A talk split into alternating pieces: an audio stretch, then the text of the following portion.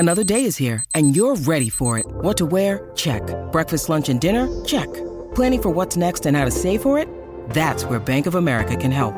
For your financial to-dos, Bank of America has experts ready to help get you closer to your goals. Get started at one of our local financial centers or twenty-four seven in our mobile banking app. Find a location near you at bankofamerica.com slash talk to us. What would you like the power to do? Mobile banking requires downloading the app and is only available for select devices. Message and data rates may apply. Bank of America N A, member F D I C.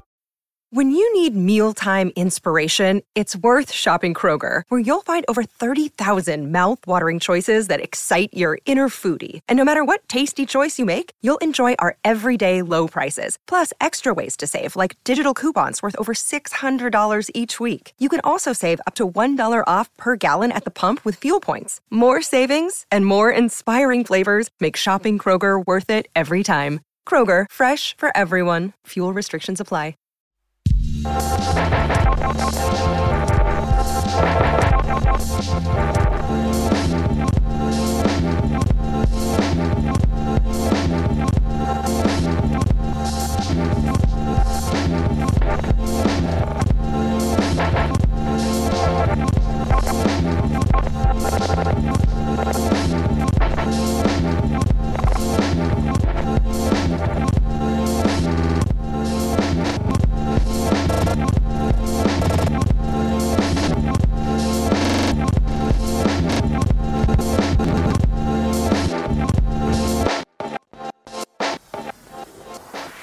Ciao a tutti, buon duemilaventiquattro e ben ritrovati da Quiet Please, il podcast di Fenomeno che anche quest'anno vi racconta il Grande Slam.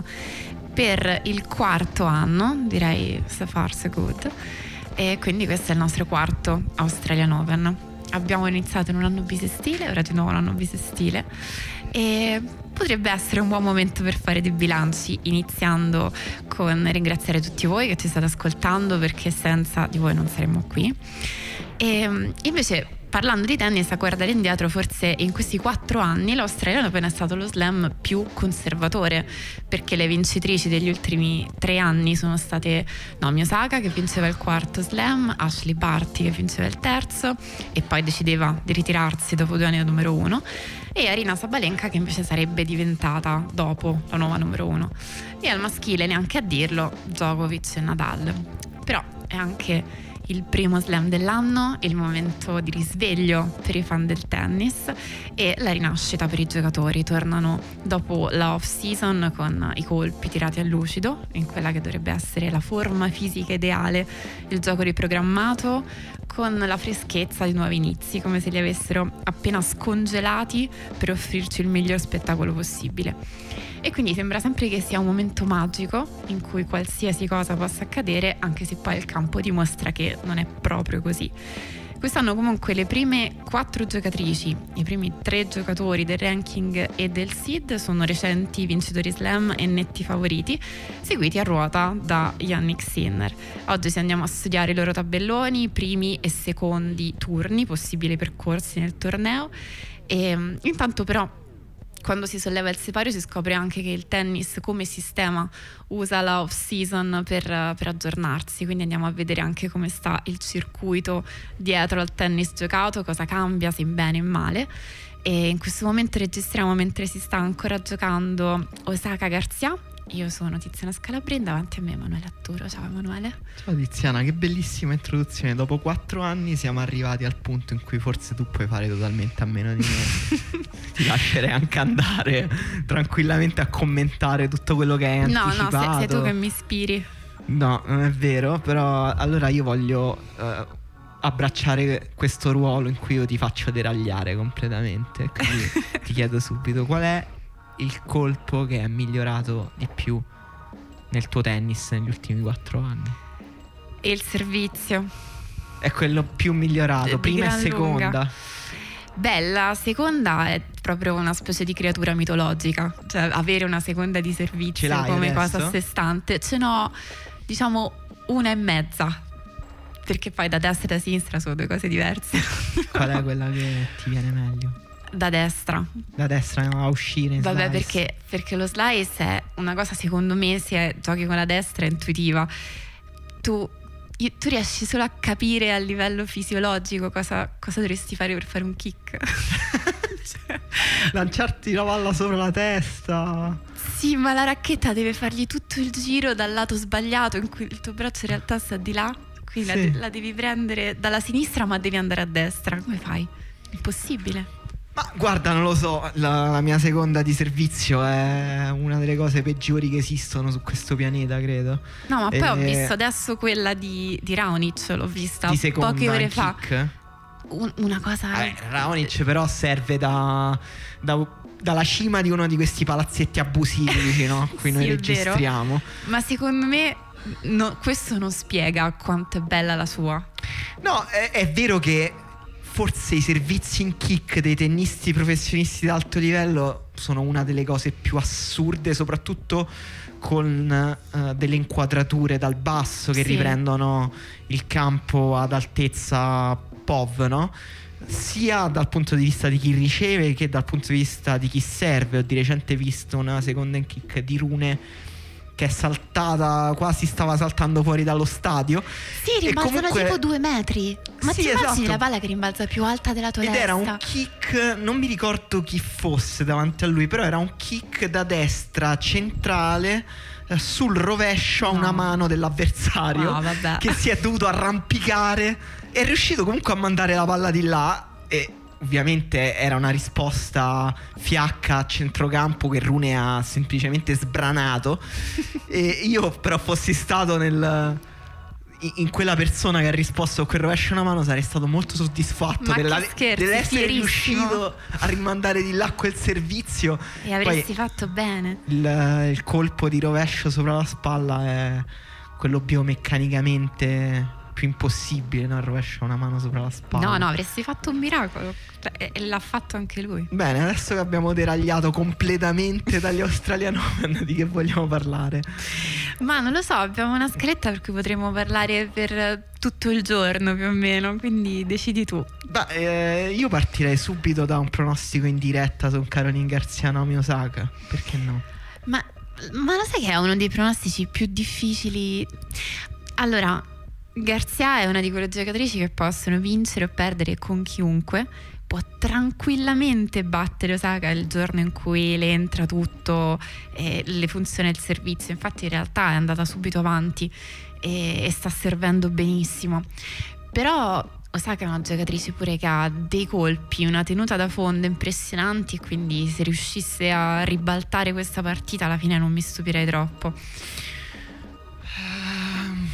Sì, è che è una partita incerta sia perché Garcia è di natura incerta che perché Osaka ovviamente manca dal circuito eh, da un sacco di tempo. Ha un, c'è un tabellone paradossalmente buono da quel sì. lato e anche bello, posso dire, una bella parte di tabellone, quella bassa femminile. Quella bassa è la più interessante, a quella dove possono succedere cose impreviste. Perché poi chi vince questa partita se la vede con Fretch, eh, che ha battuto Saville.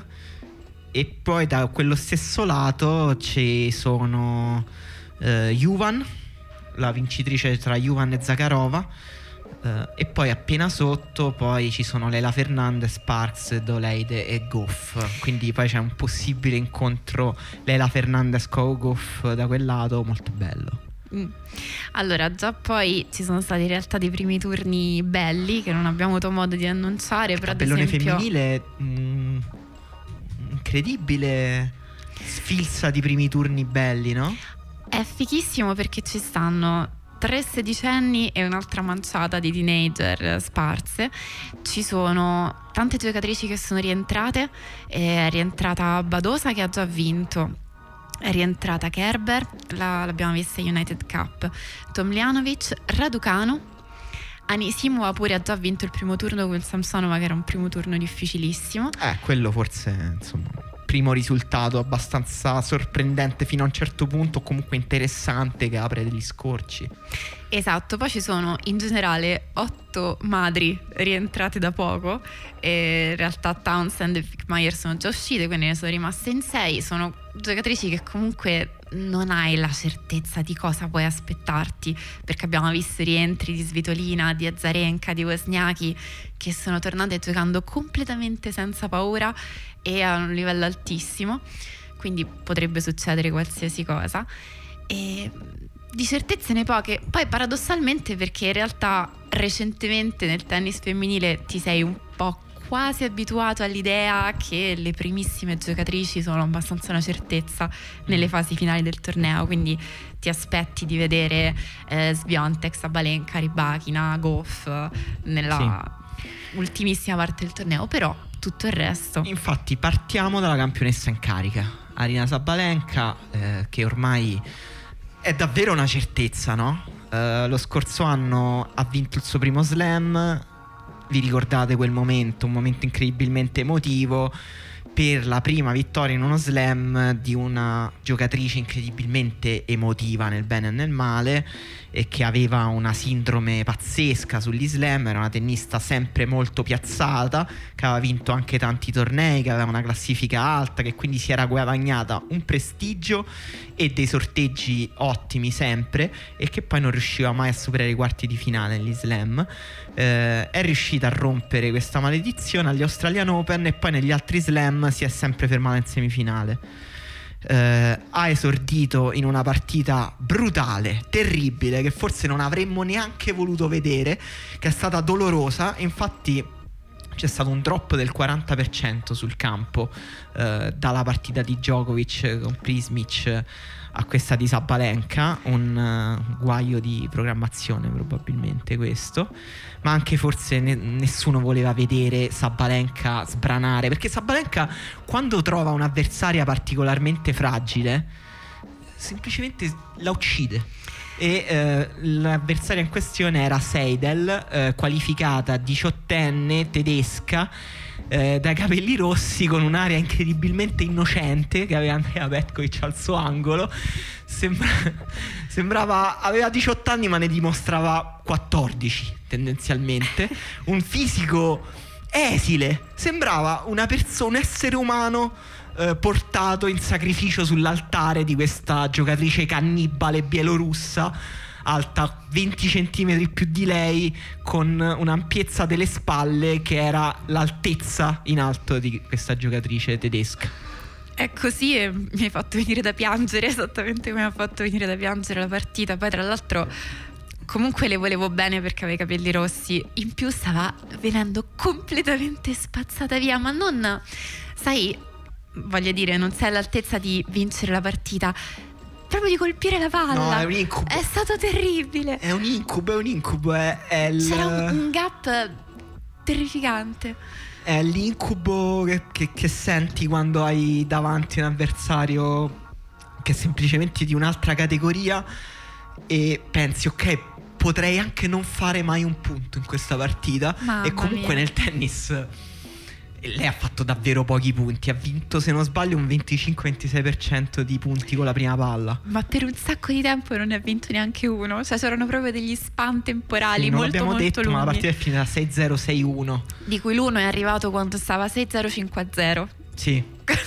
Sì, quel, quel game per te come lo interpreti a livello morale? Una concessione che tu dalla parte di Sabalenka dai o preferisci il doppio bagel?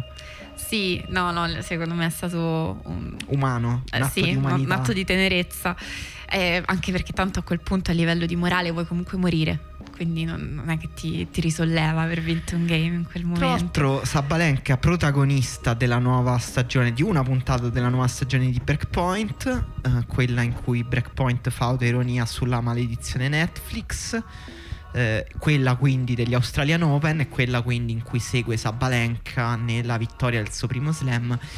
Sai cosa ho imparato guardando questa puntata? Dimmi. Niente. Avevo questo dubbio e a me Breakpoint non aveva particolarmente appassionato nella scorsa stagione, l'ho visto così qua e là, ma quest'anno quando mi sono resa conto che c'era praticamente una puntata su Zverev, ho deciso che non ti eh, guardo so. neanche per trenta secondi. Vergognoso, perché tra l'altro non è una puntata neutra su Zverev, è una puntata in cui Zverev viene venduto come una bravissima persona. Cioè, pazzesco. Ci sono lunghe riprese che evidentemente sono state concordate con Zverev e il suo staff, in cui ti prendono Zverev a un evento filantropico per la sua fondazione dedicata ai bambini col, col diabete. diabete Ovviamente non c'è, uh, c'è solo um, positività nel fatto che Zverev abbia aperto una fondazione, uh, meno bello il fatto che insomma poi... Vabbè, ma Breakpoint è tutta una serie basata sull'occultamento delle cose più interessanti nel tennis, diciamo. Sì, poi eh, ho, non ho voglio visto, neanche visto... che ci torniamo, insomma, poi non so se ne vuoi parlare, ne parliamo, eh, però. Oh, una sola cosa, ho visto un video di trenta secondi su Instagram che prendeva una parte della finale di Sabalenka e Rybakina, come si vede in Breakpoint. E il il match point della partita viene montato con una persona che serve da sinistra e l'altra che riceve da destra. Servizio che va verso il dritto e Rybakina che risponde di rovescio.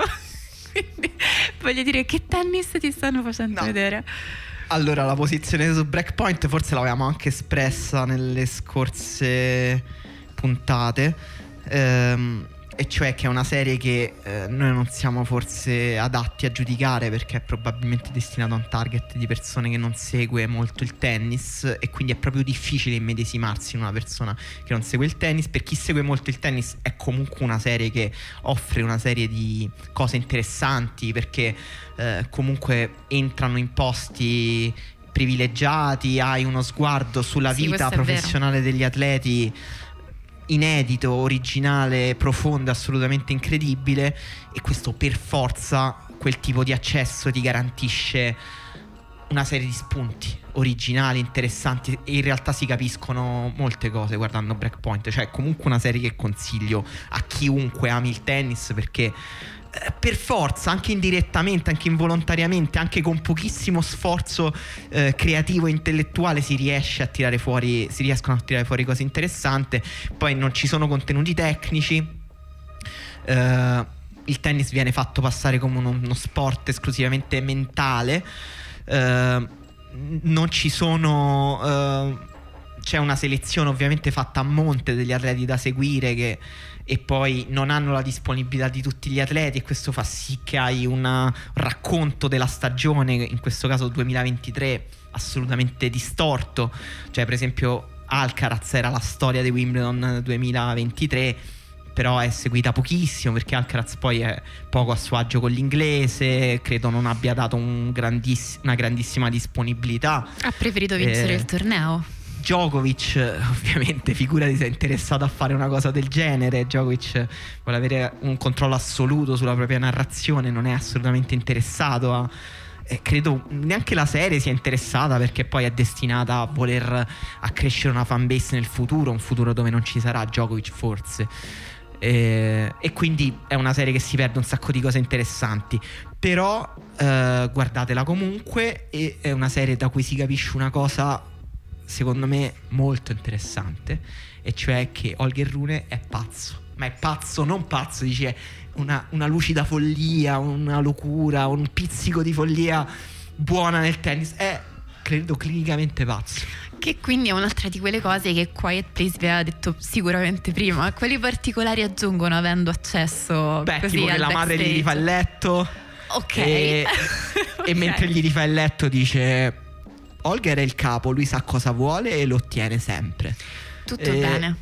O la madre che a tavola fuma delle sigarette e gli esprime dei concetti anche molto profondi sulla vita, e, e Rune sembra semplicemente, non so, una persona di una freddezza davvero da psicanalizzare, secondo me.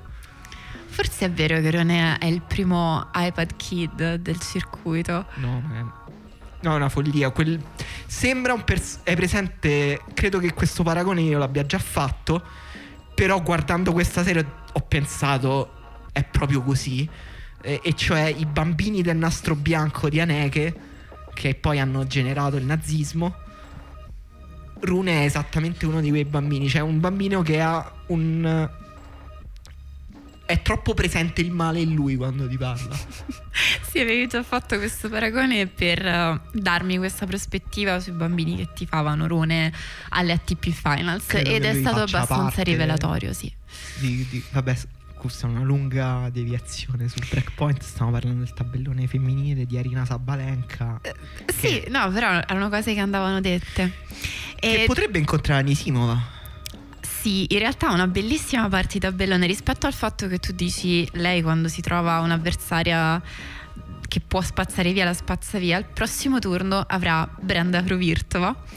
Noi grandi fan delle sorelle Fruvirtova in generale. L'anno scorso era stato l'anno di Linda, che è la maggiore, che era arrivata al quarto turno mi sembra. Invece quest'anno purtroppo è uscita subito al primo turno, si è trovata una partita complicatissima con Bia Adadmaia. Bella partita però. Bellissima, mi sono super appassionata e chiaramente mh, in realtà Adadmaia aveva un sacco da guadagnare da questo torneo, perché lei l'anno scorso era uscita al primo turno, quindi mh, cresciuta un po' in classifica, se fa un buon risultato qui tantissimo di guadagnato. E quindi quest'anno ci rimane la sorella minore Brenda, che ha battuto partita difficile di primo turno tra l'altro con Anna Bogdan, battuta in tre sette e adesso ha il test con Sabalenka. Mi aspetto paradossalmente che comunque faccia meglio di Seidel al primo turno. Non vince, non vince Branda Virtua con Sabalenka, però meglio di sei zero sei uno. Sì, decisamente. E poi appunto c'è pure un bellissimo Anisimova Podoroska. E quella è tutta, c'è Badosa da quella parte che giocherà con Pavliuchenkova. Sarebbe bello un Badosa Sabalenka così. Eh, no, una più bella bello storia. Anisimova Sabalenka o Badosa Sabalenka? Eh, sono due che sono tornate dopo un periodo lungo. Badosa per infortunio, Anisimova perché si è presa un break dal tennis. Posso dire che è stato molto convincente l'esordio di Anisimova con Samsonova, ma Badosa mi sembra leggermente più in forma. Bello. E poi andando su c'è Ons Jabeur, che non è forse in un grande momento di forma.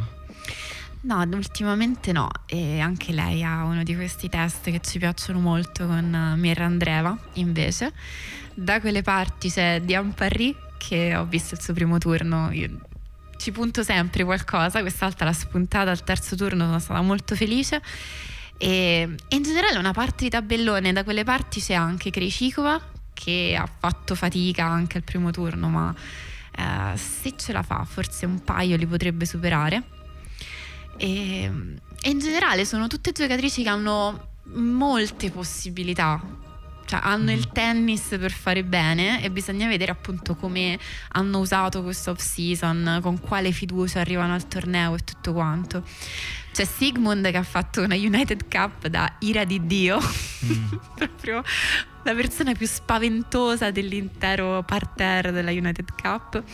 Sì, è vero che c'è pure Sigmund lì, eh. Infatti è una parte molto interessante, e anche poi quell'altra parte eh, bassa più alta del tabellone l'abbiamo già un pochino anticipata, perché è la parte in cui c'è Osaka, Caroline Garcia, eh, Kogoff, Leila Fernandez, che sembra in forma.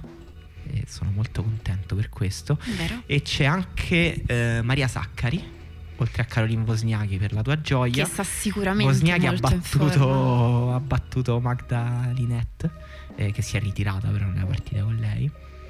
E comunque Wozniacki rischia di arrivare eh, cioè comunque di andare avanti in questo slam. Maria Saccari sembra un pochino ritrovata dopo un duemilaventitré un molto difficile. Ha cambiato racchetta. Uh. Ha cambiato racchetta dopo dieci anni. Che è peggio eh. di cambiare casa. Sì, però ha detto che è molto contenta, che insomma aveva scelto una racchetta, cioè ha scelto una racchetta che le garantisce più controllo, eh, perché la vecchia racchetta l'aveva scelta per avere più potenza, ma adesso sente di non aver più bisogno di quel tipo di potenza. E con questo nuovo strumento può, proverà insomma a venire a capo di quella parte di tabellone dove c'è anche Marta Kostiuk. Dove e c'è Marta anche Marta Kostiuk. Sì, ci sono un sacco di, appunto dicevamo, un sacco di nomi interessanti. Purtroppo è uscito Vondrousova subito per una delle partite della vita di Diana Jastremska. In realtà adesso mi sto avventurando un po' più su.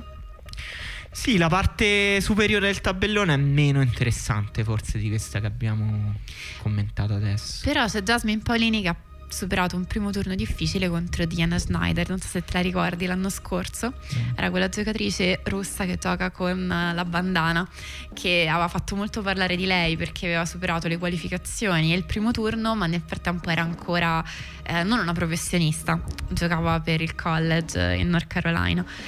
E, e invece quest'anno, insomma, ne ha avuto ragione Jasmine Paolini al primissimo turno. Adesso sta al secondo contro Tatiana Maria, e in rotta di collisione con Rybakina, che in teoria però deve superare lo scoglio difficilissimo del primo turno con Carolina Pliskova. Incredibile, ma com'è possibile che abbiamo questo primo turno?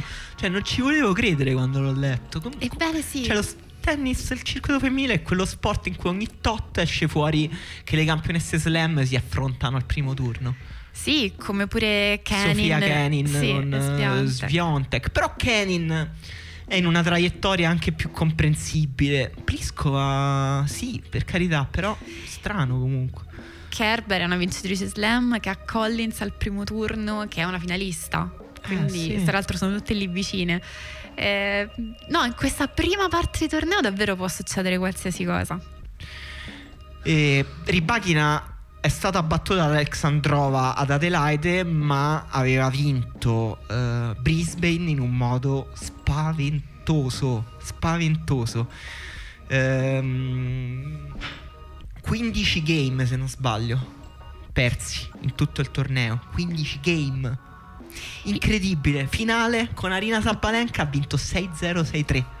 E Sabalenka l'ha ringraziata per quei tre game, ha detto grazie, così sembrava che sembrava un po' una lotta. Pure Noskova, che comunque tennista in forma, tu però mi saprai dire di più, ha perso sei tre sei due ed è la tennista che le ha dato più filo da torcere forse. Eh, con Elise Mertens ha vinto sei uno sei zero, quindi Rybakina ha avuto una piccola con la flessione nella seconda parte dell'anno, ma adesso sembra tornata veramente ad alti livelli. Ha avuto anche diversi problemi fisici l'anno scorso. Ti ricordi tutta la sua teoria molto curiosa? Diceva che lei ha iniziato a giocare a tennis tardi e quindi adesso sta avendo degli infortuni di crescita. Ah, è vero. eh, mi piacciono perché sono quelle cose tipo che ti dice tua mamma. E, tipo se, che, che cresci, e comunque se ti dice una cosa tua mamma, quando hai la febbre stai a letto, assolutamente gli devi credere. E lei lo, l'ha presa sul serio. Tanto voglio dire, vai a dimostrare che non è così. Sì, eh, ultimo slam di Rybakina era uscita, non so se ti ricordi, l'U S Open molto male, era uscita da Cirstea. E, e anche Wimbledon era uscita con Ons Jabeur, una partita secondo me pesante per Rybakina, un po' perché erano le due finaliste dell'anno precedente.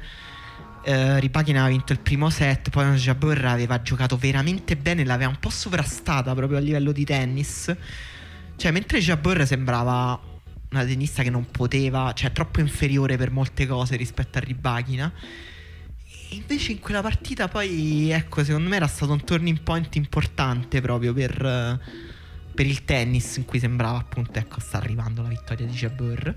Poi non è stato così, eh, però sembrava un turning point pure per Rybakina, che, okay, che forse qualcuno gli aveva detto ok, non puoi dominare questo circuito. eh, Oddio, in quella fase si vedeva tanto, perché un conto è perdere con Sabalenka, no, agli Australian Open. Comunque Sabalenka è una tennista che può pareggiare la sua potenza fisica, sì, nel vero servizio e da, nel gioco da fondo. E un conto è perdere con Jabeur, che invece è una tennista che puoi anche dominare fisicamente, puoi bullizzarla a volte. E quindi c'era stata tutta quella flessione nella seconda parte dell'anno. eh, Però Rybakina, tennista che ci aspettiamo a questi Australian Open, insomma, possa vincerli anche.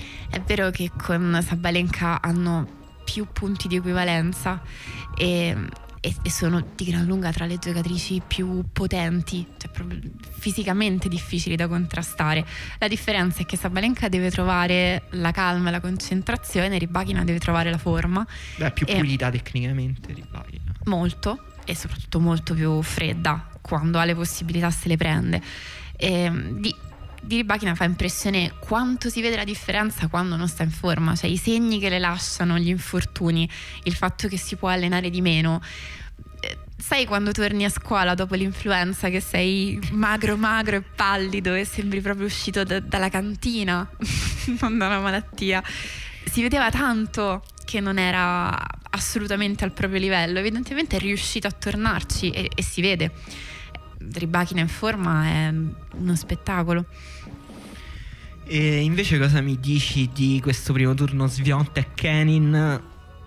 Ehm, il fatto che si giochi una partita così delicata già al primo turno può aprire delle possibilità per Kenin, cioè trovare Świątek al primo turno è meglio che trovarla più avanti. Ma il fatto è che Świątek non ha, non ha grandissimi risultati agli Australian Open, quindi forse non ha le più alte aspettative per questo torneo, magari sì. In realtà la cosa bella è che sono arrivate le, le migliori in forma e quindi il torneo sarà bello per quello. I primi turni così sono sempre complicati perché insomma Kenin l'ha vinto questo torneo. Però Kenin sbaglia tanto e Świątek è proprio la giocatrice che non ti perdona neanche un errore. Quindi come matchup lo vedo molto favorevole per Questo è vero, però per c'è Świątek. Świątek è veramente un'incognita perché non gioca da tantissimo tempo. E... ha giocato in United Cup ed è stata premiata M V P. Sì, sì, sì, però ha giocato lo poco, so, cioè ha so, giocato so, veramente ragione. poco. Però mi ha molto tempi. entusiasmato, mi ha commosso che si è messa a piangere per aver perso il doppio misto. Sì, eh, e in United Cup tra l'altro abbiamo visto un servizio anche un po' diverso di Świątek. Vero, no? Vero, molto più fluido, molto più servizio da grande che non servizio da piccola. In che senso? Sai, a volte vedi... Cos'è questa distinzione? Una... aprimi gli occhi. Quando vedi giocatori giocatori e giocatrici molto giovani che proprio stanno uscendo fuori da quella fase in cui sei ancora basso rispetto alla tua vera altezza e quindi anche rispetto all'altezza della rete, del campo, tutto quanto, il momento del servizio è un po' eh, scomposto in parti per fare le cose bene, per dare comunque traiettoria alla palla eh, e per impostare poi il servizio di quando crescerai. Cioè, è ancora un work in progress molto aperto. Invece la bellezza dei giocatori di tennis penso sia proprio una delle ragioni per cui viene chiamato lo sport dei gesti bianchi, per cui ha eh, anche un grande fascino estetico, è che il servizio è un gesto bellissimo quando è fatto in fluidità e i grandi giocatori ce l'hai sempre negli occhi con il movimento del loro servizio. Lo swing, lo swing di Roger.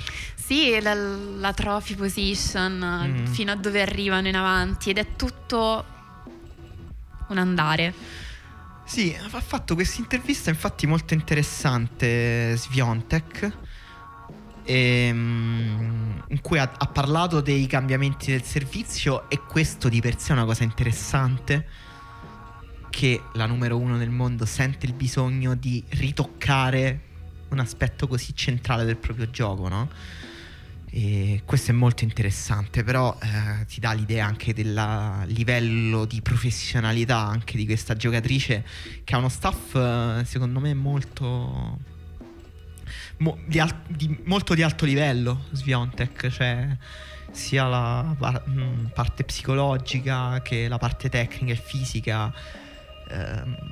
È davvero una delle, ha uno dei migliori staff secondo me nel tennis femminile, eh, e dall'altra parte anche una cosa interessante che ha detto, un po' spaventosa a pensarla in prospettiva per le sue avversarie, ha detto che ehm, ha avuto tempo per allenarsi e per riposarsi, quest'anno si è concessa più tempo, infatti anche questo si vede dal fatto che ha ritoccato tecnicamente il suo gioco, perché si gioca così tanto che i tennisti e le tenniste non hanno mai tempo per apportare dei veri cambiamenti al proprio gioco. Invece lei si è presa più tempo quest'anno, ha detto che eh, è stata quindi una off-season meno frenetica, l'anno scorso aveva un sacco di impegni fuori dal campo e si era concessa il lusso di non essere cento per cento sul tennis in quel periodo, e comunque ha avuto una stagione ottima, grandiosa direi. Ci può andare meglio così, non si sa. Forse, non lo so, adesso che si è applicata, ha sistemato delle cose del suo servizio, si è allenata di più, si è riposata di più. Cosa dobbiamo aspettarci quindi? Però comunque questa è tanto una cosa di Świątek, che sta sempre lì che studia, in ogni cosa, costantemente. Sicuramente se le dai la possibilità di farlo con del tempo dedicato solo a questo... Ma secondo me lei è il tipo di giocatrice che lo fa oltranza, cioè quella è la caratteristica che l'ha tenuta al numero uno poi nel corso del tempo, al di là di chi invece ci è arrivato ed è passato, magari più vero chi ci è arrivata ed è passata, almeno di recente è stato molto così. Vogliamo parlare dei maschi, che tra l'altro sono molto collegati in questo, perché tanti giocatori di vertice hanno usato questa off-season in maniera particolarmente focalizzata sul riposo, sull'allenamento, giocando poco, eccetera. Tipo? Tipo Medvedev. Eh, Medvedev ha detto questa cosa e, e in generale pochi dei tennisti di vertice hanno fatto partite e tornei prima dell'Australian Open, tornei di preparazione, quindi arrivano tantissimo a carte coperte. Infatti Medvedev ho molto hype, perché nella seconda parte dell'anno si è visto che eh, i giovani stavano salendo e che eh, avevano un po' colmato il gap con lui, Sinner in particolare, e soprattutto avevano scoperto delle sue vulnerabilità tattiche. Comunque Medvedev è un tennista molto tattico, però se riesci un pochino a battere il suo piano si... è sempre un po' spuntato, no? Cioè quando una partita non è nel suo contesto fa difficoltà. Però è un tennista che anche sa cambiare, ehm, per esempio come ha fatto con Alcaraz di recente, no? Giocando un tennis più aggressivo. Però comunque non ha il repertorio di Djokovic o Alcaraz e dici puoi variare all'infinito il tuo gioco. Quindi però mi aspetto che cambi qualcosa, cioè che si sia inventato qualcosa quest'anno e che cambi qualcosa anche nel, nella radicalità del suo gioco, perché è comunque un gioco molto radicale quello di Medvedev, per soprattutto come gestisce lo spazio in campo. Quindi mi aspetto qualcosa di diverso. Lui ha detto che cambierà qualcosa anche nel suo atteggiamento nei confronti del pubblico. Su quello che succede in campo vuole stare più tranquillo, vuole essere meno sfidante. Mi fa ridere che si prepara anche a questa cosa come se fosse parte dell'allenamento. Beh, credo che comunque sia una parte molto importante dello stile di, di, di Medvedev, quel tipo di conflittualità che assume in campo e anche come riesce a essere un pochino intimidatorio nei confronti degli suoi avversari mentalmente. La, la personalità, sì, quello sì. Ha vinto intanto ieri il primo turno e adesso ha un secondo turno, ma anche abbastanza interessante, con Rosuori, che è uno di questi che tirano molto forte e a volte può anche, insomma, essere un, una bella incognita.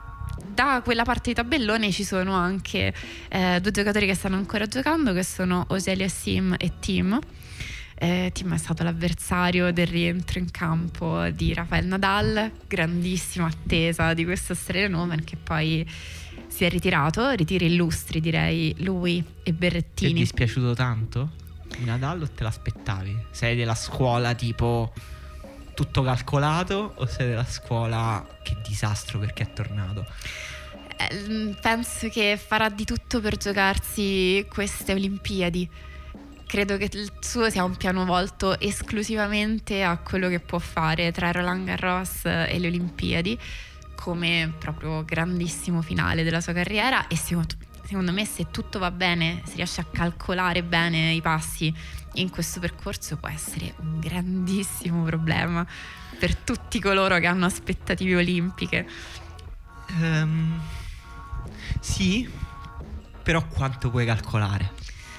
Non puoi calcolare, cioè in realtà eh, quelli ecco che interpretano questo ritiro come ci sta, ha fatto bene, ma anzi l'aveva programmato perché tanto conta di arrivare carico sul rosso.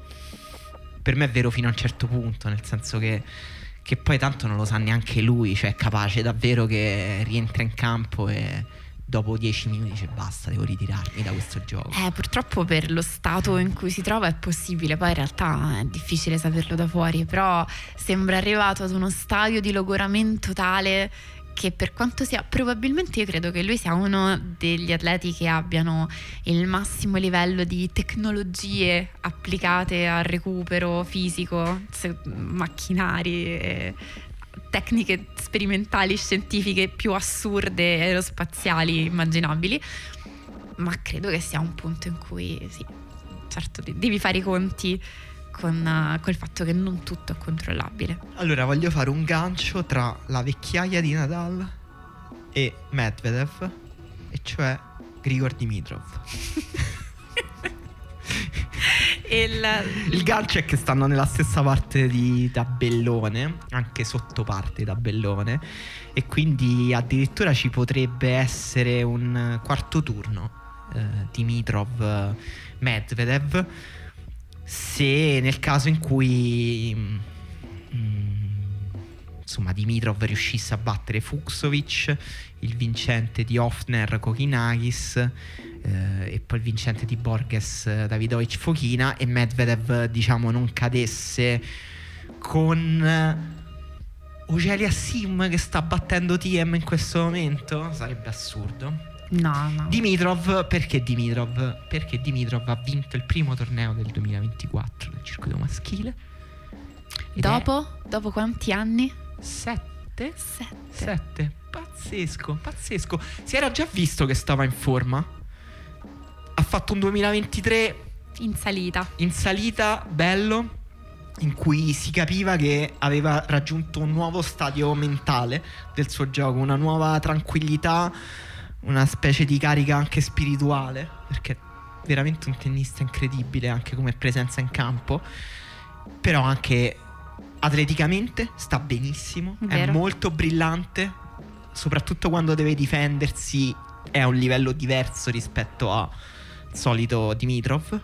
E il rovescio è pazzesco, cioè il rovescio di Dimitrov che comunque è stato, per quanto bello, comunque un punto molto dolente del suo gioco negli ultimi anni, è diventato un colpo che non è più estemporaneo, ma è un colpo solido in cui regge delle diagonali dure anche.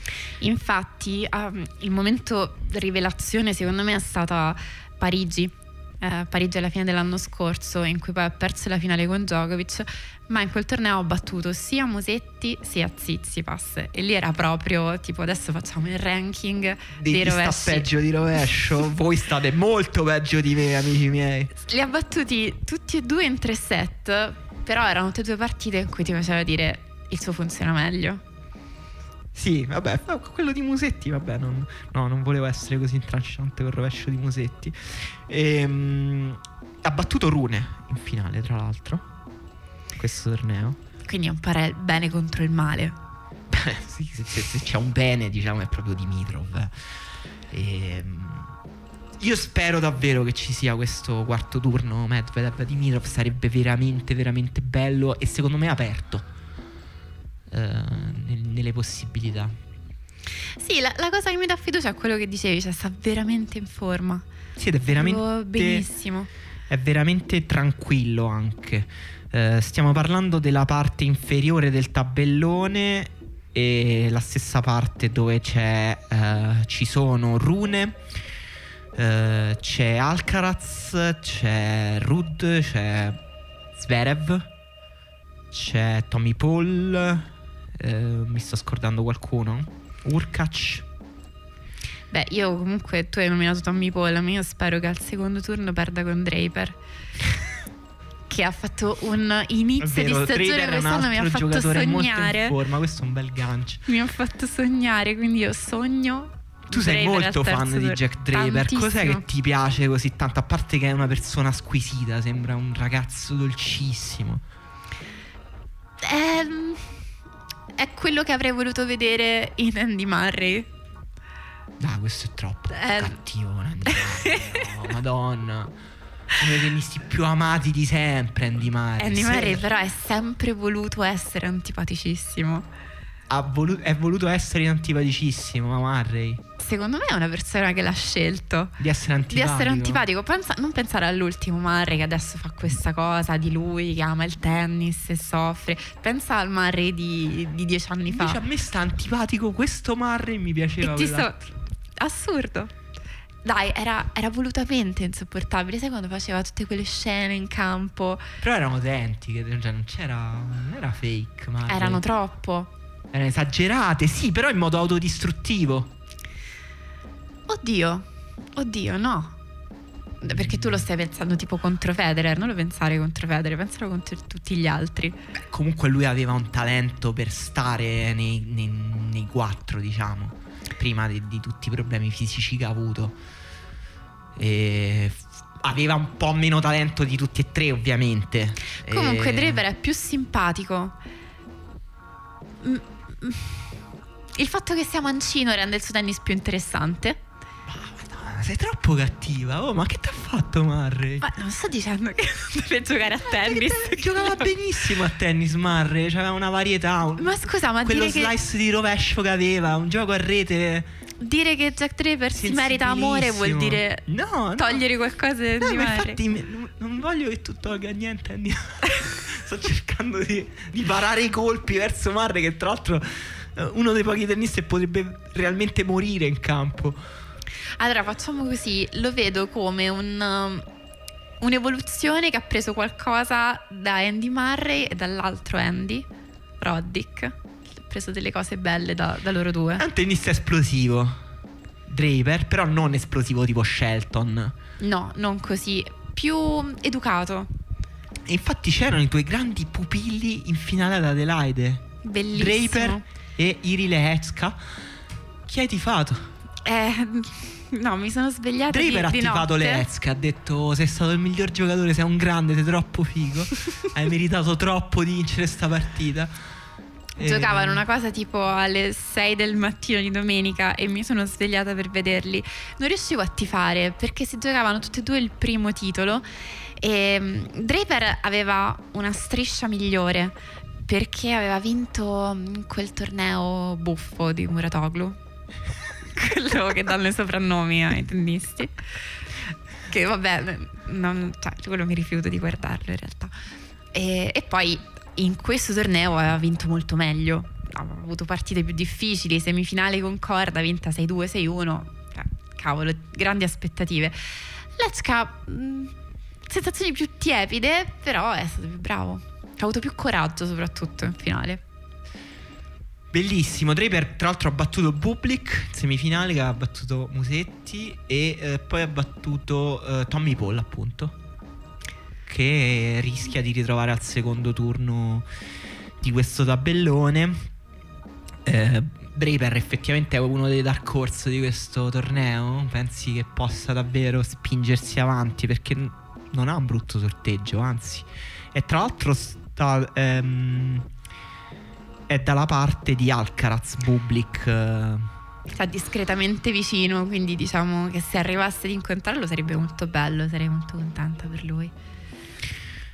E, dobbiamo parlare di Alcaraz che ha un primo turno con Gasquet. Basta, basta, basta, basta. Lo sai, non ci avevo fatto caso a questo primo turno di Alcaraz. Cioè l'ho visto, cioè mi sono ho realizzato adesso che ci sarà questa cosa di Gasquet che ha perso. Quante partite ha perso con Nadal? diciotto. E adesso gli tocca pure il Regen di Nadal dopo al primo turno. Ma che cazzo di incubo è? E dopo... mia, io penso che nella sua vita tipo non andrà mai in Spagna in vacanza. Questa parte qui di tabellone però è bella, non, non per questo, ma perché ci stanno un sacco di incroci tennisti spettacolari. E cioè ehm... comunque tu mi hai appena fatto pesare che non sono stata carina con Murray. Gasquet è appena uscito dalle prime cento posizioni del ranking dopo tipo trentotto anni consecutivi. Per me lui è un grande. Ok, non sembrava da come lo stessi dicendo, cioè, appunto. No, è un incubo per lui, è un incubo per lui, non... cioè è troppo brutta. È, è comunque è, è quei tennisti. No, io lo, lo, lo stimo molto perché è uno di quei tennisti verso cui la vita è stata in egual modo molto generosa e molto crudele, perché gli ha dato delle cose del suo tennis assolutamente incredibili. Gasquet ha davvero uno dei rovesci a una mano più belli della storia del tennis. E però comunque, e quindi questo ha creato intorno a lui ovviamente un hype. In Francia diciamo ok, sta arrivando Dio, Uh, il, que, colui che ci porterà il nuovo moschettiere, no? E, e però poi non l'ha fatto crescere, cioè comunque è rimasto questo tennista che fisicamente era una schifezza e quindi doveva gestire questa cosa di avere questo tennis comunque molto buono però incredibilmente squilibrato tra i due lati e un fisico di schifo, e lui che comunque l'ha gestita con una dignitosità veramente, cioè comunque ha avuto una carriera di ottimo livello. Serve un livello. Fatto semifinale a Wimbledon, se non sbaglio. Può darsi. Servirebbe un evento conclusivo della sua carriera per poterlo proprio inserire tipo nella mitologia greca e insegnarci qualcosa. Semifinale a Wimbledon due volte, semifinale U S Open anche, e un quarto di finale a Roland Garros. Carriera, secondo me, ha vinto mh, non tantissimi tornei, diciamo sedici, però è eh, stato numero sette del mondo. La disgrazia anche di essere coetaneo di Nadal. Non ha mai vinto un torneo significativo, questo sì, è stato sempre un po' piazzato. Vabbè, perché abbiamo fatto questa dichiarazione? No, ci stanno eh, eventualmente un secondo turno ehm, di Alcaraz con il vincitore di Evans eh, Sonego. E, e quindi un secondo turno interessante. In particolare Evans eh, non so se ricordi la partita con Alcaraz, sono due tennisti comunque che si incrociano molto bene, cioè viene fuori un bel tennis. Stai dicendo che vincerà Evans con Sonego? No, no, no, non lo so, non Sonego lo so. Quest'anno devi tifare tantissimo per lui. Cioè tipo lui... Va bene, no, no, ma aspetto, questo sarà un anno di riscatto per Sonego, me l'aspetto, dai. Sì, poi col fatto che allora, l'anno delle Olimpiadi, per, per essere selezionato alle Olimpiadi devi andare a giocare la Davis, quindi andranno tutti a giocare la Davis. E lui è chiaramente l'anima, sai, proprio il cuore che prende fuoco quando c'è la Davis. Si accende, fa le sue cose migliori, trova il suo miglior tennis. Quindi abbiamo bisogno di averlo al meglio fino a quel momento. Succederanno un sacco di magie, dobbiamo tantissimo credere in Sonego. C'è Bublik eh, da quel lato, e quindi è un lato veramente spettacolare. Abbiamo alcuni dei tennisti più spettacolari del circuito: Alcaraz, Evans, Bublik, Struff, Tommy Paul, eh, Draper. Bello, bel lato occulto del tabellone quello. E invece dobbiamo parlare della parte superiore e dobbiamo parlare di Novak Djokovic, che eh, è di questo primo turno con Prismic. L'hai visto? Sì, sì, sì, ho visto perché avevo molto hype per Prismic, no? Sì. È tanto tempo che si parla bene di Prismic, che si dice, che si dice bene di lui, ehm, anche se io tipo due anni fa, un anno e mezzo fa ho scritto a un mio amico Ares, che è una passione di tennis folle, e in particolare i giocatori balcanici e croati, e quindi quando si cominciava a parlare di Prismic, ma lui è proprio matto, cioè tipo che va a vedere i tornei in Croazia, è proprio quel tipo di, di persona lì. Che bello, facciamoci invitare. Eh, no, credo che l'invito sia sempre aperto. E ho detto, ma, insomma, Prismic, ma eh, dice forte, eh, ma dico, ma forte top venti o forte top dieci cinque? No, beh, cinque dieci no, non credo. Quindi Ares, che comunque dici a occhio nel settore e conosce Prismic, credo molto bene, ha pronosticato un top venti per lui. Invece da questa partita e da come ne ha parlato Djokovic, eh, Ares tra l'altro speaker di un altro podcast eh, che si chiama un, eh, un podcast sul tennis, se vi interessa, eh, perché noi insomma facciamo, siamo talmente pochi tra di noi che facciamo i podcast di tennis, eh, dobbiamo supporto, sempre rete, supporto. E mh, dico, questa visione di Ares va in contraddizione con Djokovic, che a fine partita parla di Prismic con toni assolutamente enfatici, e anche la partita di Prismic, che effettivamente è stata una bellissima partita, il più lungo primo turno di eh, Novak Djokovic in uno slam, eh, quattro set, ma quattro set sudati, lunghi, più di tre ore. Uh, queste parole di Djokovic, reale talento di Prismic o grande panslavismo di Djokovic? Comunque, come sappiamo, il più grande nostalgico di Tito in terra oggi. Mm, sì, questa cosa forse un po' è vera. E... non lo so, però potrebbero essere vere entrambe le cose. Cioè, sì, se Prismic fosse un giocatore che si merita la ventesima posizione del ranking, le parole di Djokovic non sarebbero esagerate. E... devo dire, anche io non ho visto... un giocatore che ti colpisce di più, che dovrebbero essere semi coetanei, è Fils. Forse, forse Fils ha un anno in più, credo. Beh, sì, perché Prismic è il duemilacinque. Eh, Fils del duemilaquattro. Però è più appariscente e quindi ti fa più impressione, ti sembra più facilmente essere all'altezza anche dei più grandi. Prismic non ha quel tipo di fisico e probabilmente il suo tennis si sviluppa più su velocità, capacità di leggere i punti, le situazioni, cose che comunque ha fatto molto bene in questa partita. Anche molto completo, nel senso è un tennista in cui vedi uno spessore tattico, una maturità, ma anche perché non ha particolari punti deboli nel gioco. Le due cose nel tennis sono sempre legate, cioè se hai un repertorio, cioè se tecnicamente non hai particolari punti deboli stai anche meglio tatticamente in campo, no? Hai più soluzioni tattiche. E tra l'altro mi sembra il tipo di giocatore che gioca bene su tutte le superfici, cosa che sicuramente depone a suo vantaggio. È un bellissimo rovescio. Forse in questa partita è anche stato leggermente fortunato in un po' di situazioni. Di sicuro, di sicuro Eh, c'è stato tanto parlare del, della possibilità che Djokovic avesse un infortunio al braccio, al polso. No, assolutamente no. Eh, l'anno scorso ha vinto che aveva una lesione al tendine del ginocchio. Due anni fa uno strappo di tre centimetri agli addominali, che io credo nell'esistenza di entrambi questi infortuni. Sì, perché sono stati discussi molto. Sì, poi erano stati, c'erano stati anche delle prove diagnostiche viste da, dal torneo stesso. In questo caso penso che non abbia, cioè, non lo so, a me non, non dà l'impressione di avere alcun problema. Mm, no, no, però non, sta, non, è, non è brillante fisicamente. Eh, ha giocato una partita, mentre Prismic a me ha impressionato per la preparazione fisica. Ma che... cioè veramente mi sentivo il vecchio che pensava, ma che gli danno da mangiare sti ragazzini? Cioè questo c'ha diciotto anni, comunque ha retto un livello fisico della partita pazzesco, pazzesco. Cioè l'aspetto fisico è quello più impressionante di Prismic e forse la cosa, cioè le gambe, le gambe che ha, le gambe sono incredibili. Sì.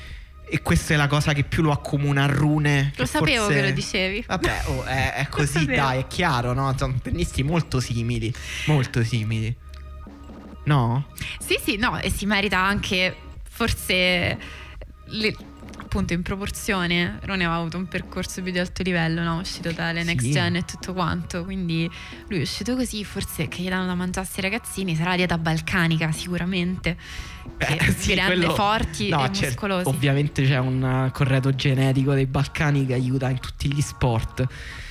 Ehm, però no, non, non, non so sbilanciarmi sulla condizione di Djokovic, perché comunque sullo scambio da fondo mi è sembrato in difficoltà.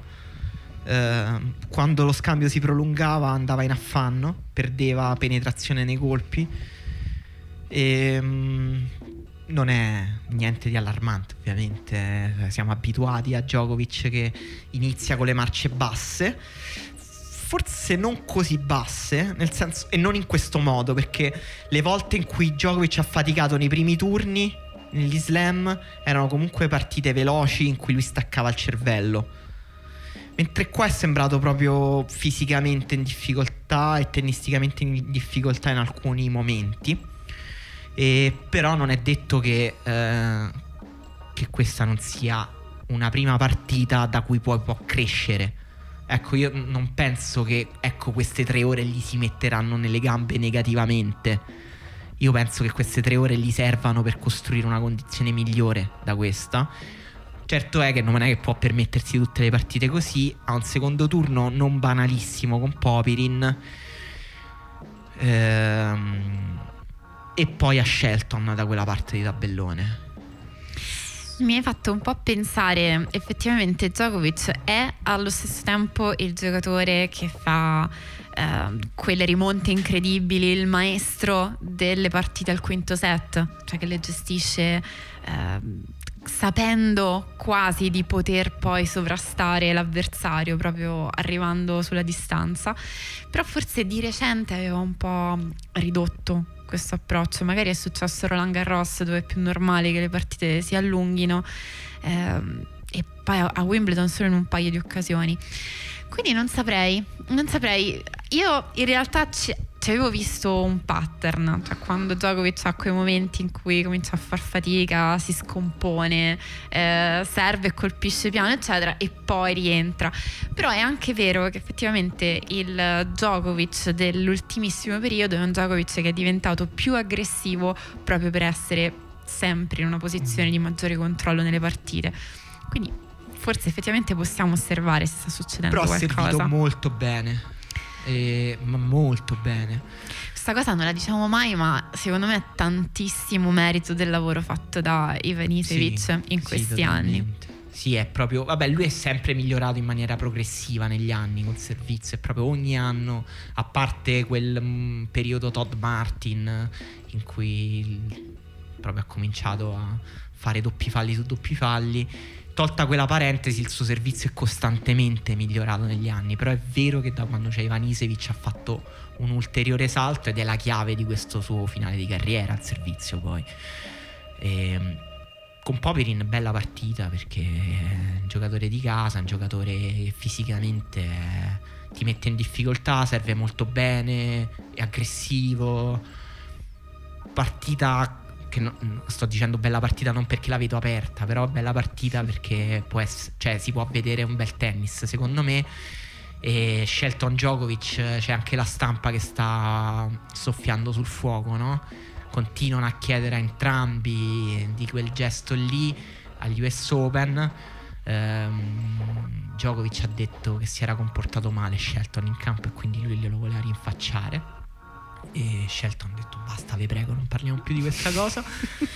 E Shelton, per te grande bluff fiammata del cemento americano oppure real deal, quindi è qui per restare, sarà eh, insieme a Rune, Sinner, Alcaraz e, boh, e questi grandi tennisti del futuro? No, di gran lunga è qui per restare, anche se secondo me gli manca ancora qualcosa rispetto agli altri tennisti del futuro. Però lui si è rivelato all'Australian Open, e questo tipo di tornei sono i tornei in cui sarà sempre più pericoloso. Tu può tranquillamente vincerli, tranquillamente. Può vincere. Madonna, ma... andate a mettere i soldi su Shelton presto. Magari non quest'anno, però il prossimo, cioè, sarebbe assurdo. Quindi batte Djokovic e vince gli Australian Open? No, quest'anno no. No, quest'anno no. Partita con Djokovic per te aperta minimamente oppure chiusissima? Aperta. Ah, bello però, bello, mi... questo volevo sentire da te. Vabbè, perché Shelton appunto è un giocatore a cui manca la capacità forse tattica che serve per avere una carriera nel circuito ad alto livello in generale durante tutto l'anno, eh, però con le sue caratteristiche, il peso fisico che può mettere sulla palla, insomma, con l'esperienza fatta a questo torneo l'anno scorso, che comunque è stata importante, pericolosissimo secondo bel, me. Bel tabellone per Lorenzo Musetti, che però rischia di perdere già con Van Asche, insomma non c'è niente di scontato. Musetti che ha detto che non è stato concentratissimo sul tennis lo scorso anno, come sappiamo è diventato papà. Sta per Scusa, scusa, sta per e però mh, dice che adesso è tornato, si è preparato molto bene e, mh, ha giocato ad Adelaide mh, un ottavo con Thompson bene, poi ha perso con Bublik, una partita che insomma puoi immaginare come sia andata una partita tra Musetti e Bublik. E ha vinto con Bonzi molto bene, e cioè bene nel senso che ha vinto due tie break, nel che senso è una, bella una cosa. partita molto vicina in cui però ha giocato meglio i punti decisivi, eh, esatto. in cui poi ha avuto un passaggio a vuoto da cui si è ripreso, quindi bei segnali.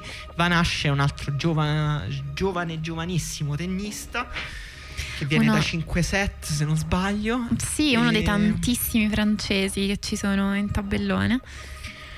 Infatti forse, forse tra un po' parleremo della rinascita del tennis francese. Ma beh, loro comunque come profondità del movimento sono stati sempre secondo me di ottimo livello, e che poi non sono mai riusciti a sfornare. Hanno bucato con Monfils, E, um, ha battuto Duckworth e adesso sfida con Musetti. Secondo me è aperta, perché Vanascia è un tennista molto solido, e cioè l'ho visto giocare solo con Duckworth nella mia vita, non lo conosco, però, però mi è sembrato molto, molto quadrato come tennista, cioè un tennista che devi batterlo.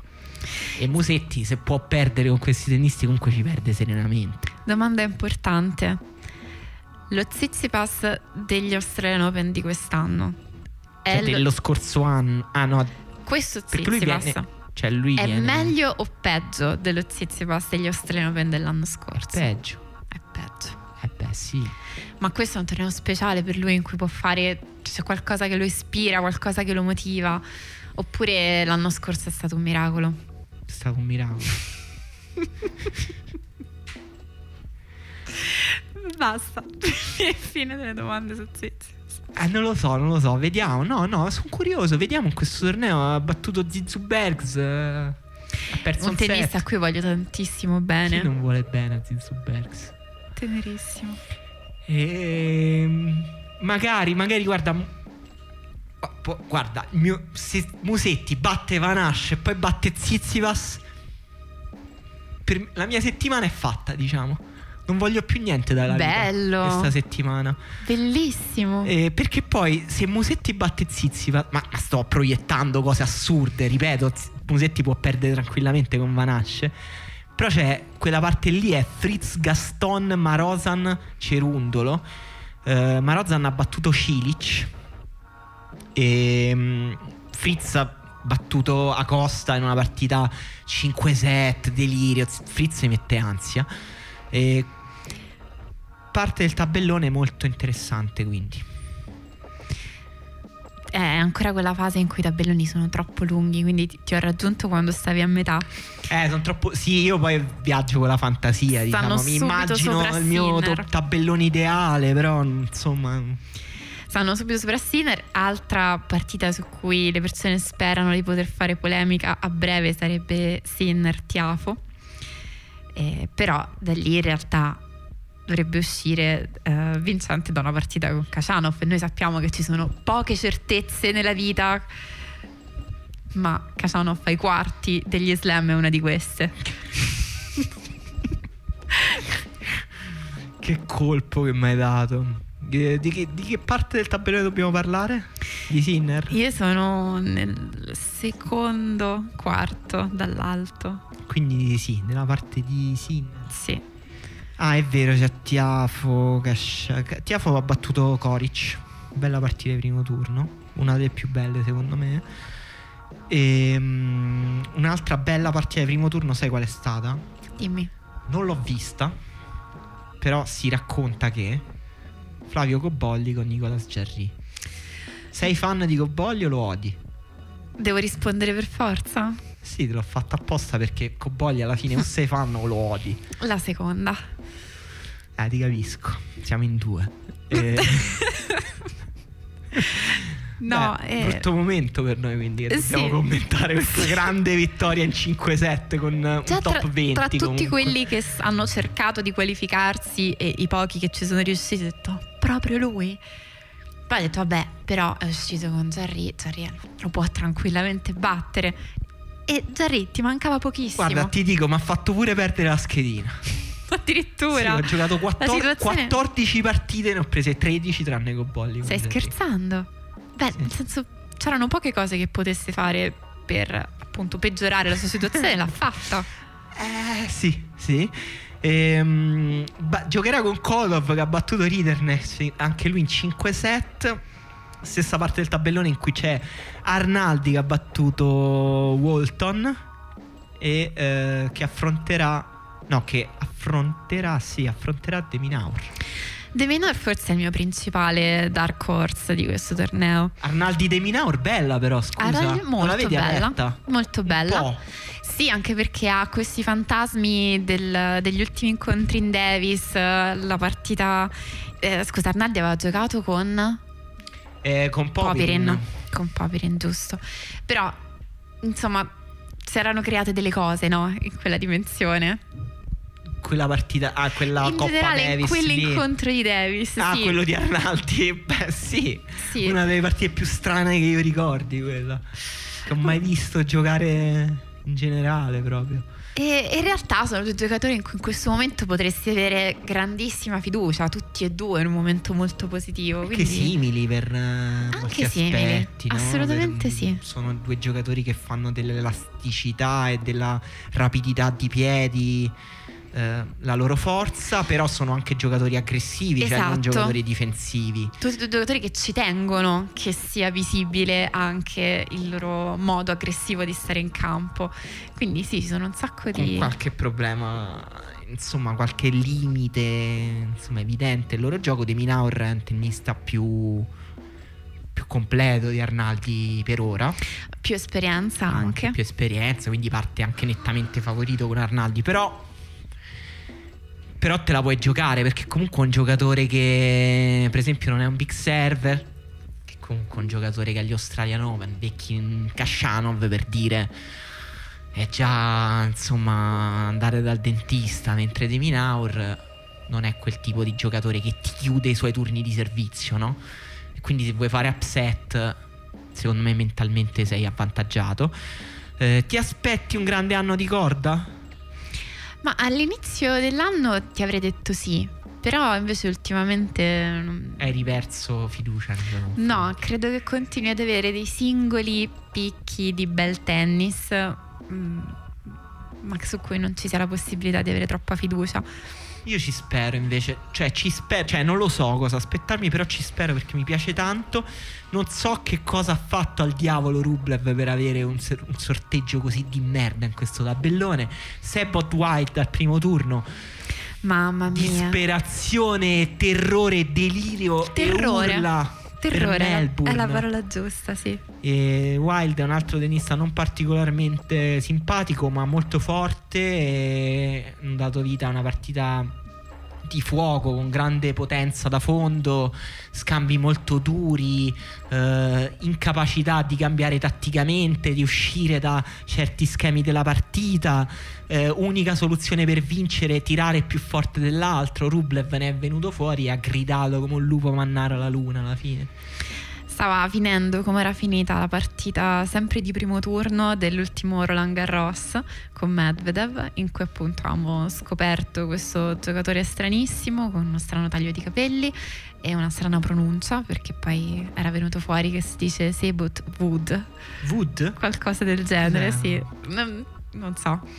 E si erano scoperte le sue radici vicine al nazismo e le accuse che lo perseguitano in Brasile, quindi insomma t- tutte ombre, e stava Vabbè, andando lui, nello stesso però non identico è mai modo. Vicino al nazismo. Non Cred- esageriamo. Lui si era vantato, dai, te lo ricordi? Sì. Che suo nonno aveva insegnato tutto eh, a sì. Hitler, qualcosa del genere. Adesso io poi me le ricordo così, magari un po'. No, no, no, era un po' estreme. No, è vero. No, io mi ricordavo che lui era sì, pa- avo di un ex nazista, e non mi ricordavo la cosa che se n'era vantato, però effettivamente adesso mi hai detto, beh, era una cosa che aveva detto lui stesso, non che era stata scoperta. Sì, sì, esatto, esatto. Pazzesco, vabbè. Mondo del tennis, sempre. Eh. Aveva minacciato i giornalisti che gli avevano chiesto: scusa, ma tu hai delle accuse di violenza domestica? Sì, sì. Cosa... No, quello sì, quello me lo ricordo. E bel secondo turno eh, di Rublev con Eubanks. E in generale pure quella parte, insomma, molto bella, perché se Corda battesse Alice, Corda Rublev al terzo turno, Rublev veramente un incubo. Sì, forse, forse è quello a cui è capitato il peggior tabellone, anche perché non è un tabellone, ti poteva dire un po' meglio di così complessivamente. Secondo me Medvedev è quello che ha il tabellone peggiore. Medvedev tu dici il peggiore? Mm, ma non in assoluto, cioè i primi turni comunque sono tutti molto affrontabili. Però, dove vedi che si complicano eh, le cose? C'è Rune che, non lo so, io mi aspetto veramente un grande australiano come Rune adesso, e, e perché Rune ha un um, percorso abbastanza abbastanza tranquillo in realtà, mentre Medvedev si deve beccare Dimitrov comunque nel caso, che comunque boh, e se non è Dimitrov è Davidovic, che no, per carità, Davidovic sul cemento Australian Open non è chissà quale minaccia, però c'è una serie di turni non proprio dritti, e poi comunque beccarti Rune, Rune per me è la vera un po' mina vagante, perché testa di serie numero otto con questo tabellone qui brutto. mm, sto, sto guardando, effettivamente sono tutti percorsi in cui si può insinuare abbastanza facilmente per arrivare alla seconda settimana. E invece alla fine tutto sommato un buon sorteggio per Sinner, no? Allora, secondo i bookmaker è il secondo favorito del torneo. Mi, mi dai un commento, soprattutto perché hai detto di aver creato una, una schedina con dentro Cobolli, quindi sicuramente hai fatto dei ragionamenti in merito. No, non esagero, non sono questo tipo, non sono uno scommettitore, solo, scommetto solo quando mi annoio particolarmente a casa. E... Che poi, scusa, poi questo magari lo recuperiamo, ma la noia che ha generato tutta insieme il fatto di non avere le partite su Super Tennis, io non ero pronta a un gennaio così. Eh, è stato sarà... un, un trauma. Vabbè, quello è un tema ovviamente, quello sui diritti televisivi nel tennis. Sky ha dato un colpo di mano molto forte quest'anno e avrà più o meno tutti i tornei tranne gli slam, tranne Wimbledon, nel senso negli slam ma solo Wimbledon, e è molto difficile seguire il tennis, diciamo, questa cosa qui ha reso un po' più difficile seguire il tennis. Ehm... è stato veramente un duro colpo, perché almeno io penso che ho sempre seguito il tennis su Super Tennis, cioè sono due cose, anche il fatto di gennaio iniziano a giocare, che tu sei anche in un orario completamente diverso, ti svegli però stamattina e accendi la televisione, se devi andarla a cercare una partita è molto più difficile, cosa che comunque poi durante l'Australian Open fai, ma la stagione è piena di tornei, tornei che si sovrappongono, che quindi saranno frammentati su, su canali e posti diversi. È, è una situazione che è abbastanza un, ca- un cambiamento traumatico. Uh, non credo che Sinner sia il secondo favorito del torneo, adesso voglio essere esplicito su questa cosa. Credo che sia Sinner testa di serie numero quattro, e il quattro è un numero fedele alla gerarchia di questo torneo, secondo me. Secondo me ehm, le quattro teste di serie rispecchiano anche il classificamento di favoriti, cioè Djokovic è il favorito, Alcaraz è il secondo favorito, Medvedev è il terzo favorito e Uh, Sinner è il quarto favorito. Anch'io sono dell'idea che verso la fine l'anno scorso, alla fine dell'anno scorso, si siano davvero definite delle gerarchie effettivamente fedeli a quella che è la situazione. Sinner è cresciuto e adesso sta in quell'otto lì, prima non era in quell'otto lì, cioè se partivano questi Australian Open quattro mesi fa Sin- c'erano Djokovic, Alcaraz e Medvedev e poi gli altri. Adesso ci sono Djokovic, Alcaraz, Medvedev e Sinner.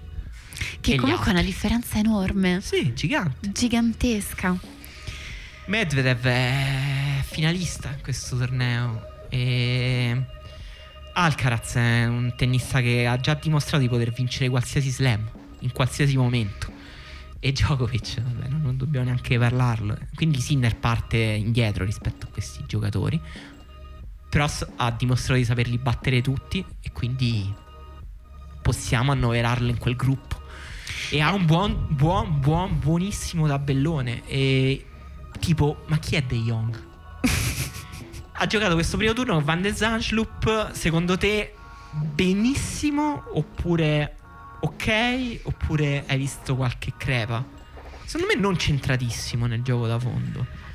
Io ho visto solo il terzo set. Sul terzo set ti posso dire non ho niente da ridire, però potresti dirmi tu che cosa è successo nel secondo. Beh, molti errori, eh, sempre percentuale bassina di prime. E sessanta per cento ha chiuso alla fine, quindi quello è ancora il dato, no? Su cui non è un tennista, eh, non, non puoi essere numero quattro del mondo sempre cinquantotto, cinquantasette, sessanta, sessantadue, cioè devi arrivare a settanta almeno. Quindi è servito meglio Van de Zanschlup in realtà. No, ma poi non, non mi è sembrato particolarmente centrato neanche da fondo sulla pallina, però comunque un ottimo livello di Sinner, eh? Ottimo, eh, però non, non ancora secondo me a livello con cui ha chiuso il duemilaventitré, ma normale, deve giocare, deve, deve entrare in forma. Poi la cosa bella secondo me è vedere il Sinner di fine duemilaventitré come riesce a portare quelle cose buone in uno slam, quindi le partite al meglio di cinque. Ha giocato soprattutto indoor, quindi deve portarlo outdoor, tenere conto di un po' di cose. Sono tutti aspetti molto interessanti. Credo che anche lui ha sempre delle fasi di studio iniziali. Quindi chi è De Jong? Non lo so. Va bene, lo scopriremo guardandolo. Poi gio- giocherà contro il vincente di Baez Galan. Insomma, bel terzo turno comunque.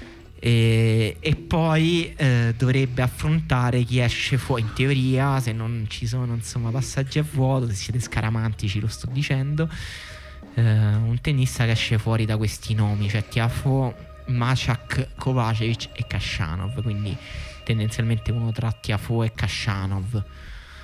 ehm Tiafoe ha, ha già perso un Khachanov, sbaglio, agli Australian Open. Sì, ma poi te l'ho detto, cioè Khachanov e quarti come... L'anno scorso mi sa che Khachanov ha eliminato Tiafoe. Puoi soltanto proprio mettere in atto dei riti apotropaici, qualcosa. Però ecco, è quel lato lì dove c'è Rublev, appunto.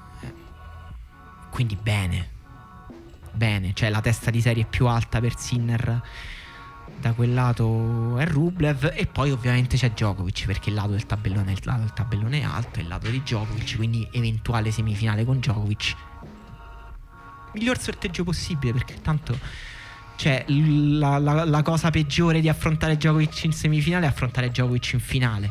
L'obiettivo di Sinner deve essere vincere il torneo, vero? E quindi verissimo, miglior sorteggio possibile. Sono d'accordo.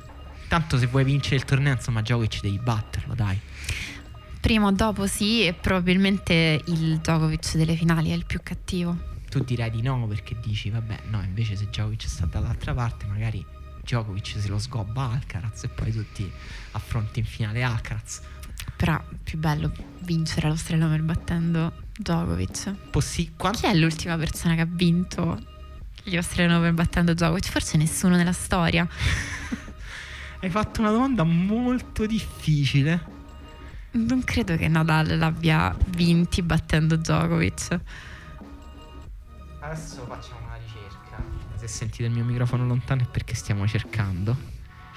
Gli ultimi ad averlo battuto sono Chung e Istomin, che chiaramente non ah, hanno vinto il torneo. Istomin è vero, al periodo Istomin è uno dei peggiori di Djokovic. Era il periodo crisi mistica quello con Istomin, se non sbaglio. Vavrinka?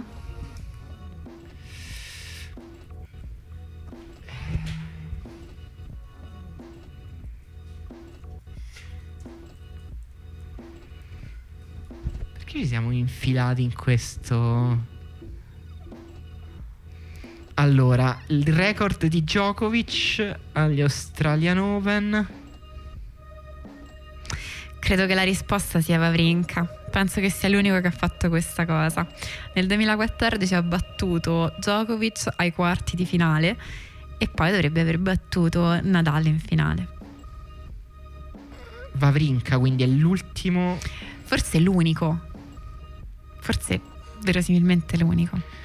Lui ha otto sconfitte agli Australian Open. Vuoi che te le dico tutte? Vai. Marat Safin duemilacinque. Ha vinto tre game in quella partita. Madonna. Male. Eh, Marat non andare in forma. Paul Goldstein, che credo che adesso diriga una banca. Roger Federer duemilasette. E eh, vabbè, ci mancherebbe, insomma. E quindi al- l'altro è Federer, sicuramente. Andy Roddick duemilanove. Immagino sia dispiaciuto a Roddick battere Djokovic agli Australian Open. Tsonga duemiladieci, quarti di finale. E questa già è significativa. E poi effettivamente Wawrinka duemilaquattordici, quarti di finale. Ma duemilaquattordici stiamo parlando di dieci anni fa. Sono esattamente dieci anni e fa. E poi in mezzo ci sono stati solo Istomin e Chung. No, eh, vabbè. Questo era per ricordarci che questa cosa di Sinner che batte Djokovic non, probabilmente non succederà. Però diciamo è l'eventualità di una persona ogni dieci anni che riesce a fare questa cosa. Forse. Sì, dai, guarda, guardando uh, l'altro che l'ha battuto è Federer nel duemilasette. Ho capito, duemilasette, però quelli. Djokovic aveva venti anni. Sì, forse diciannove ancora. Federer era il prime assoluto. Esatto. Cioè Federer era duemilasei duemilasette, quelle sono le annate in cui era semplicemente ingiocabile. Infatti questo è un po' un peccato, no? Che il miglior Federer poi non sia riuscito a incrociare il miglior uh, Djokovic. E, va bene, abbiamo detto tutto? Sì, abbiamo avuto anche questo trivia finale storico. Avvincente proprio. E niente, ci aspettano delle grandi settimane, ma soprattutto questi primi turni. Si deve ancora completare il primo, anche il secondo si pronuncia molto imprevedibile. E quindi ci risentiamo tra un pochino. Ciao. Grazie. Ah, se tanto mi dà tanto per come ne ho parlato, Rune perderà subito. Mm. Ciao.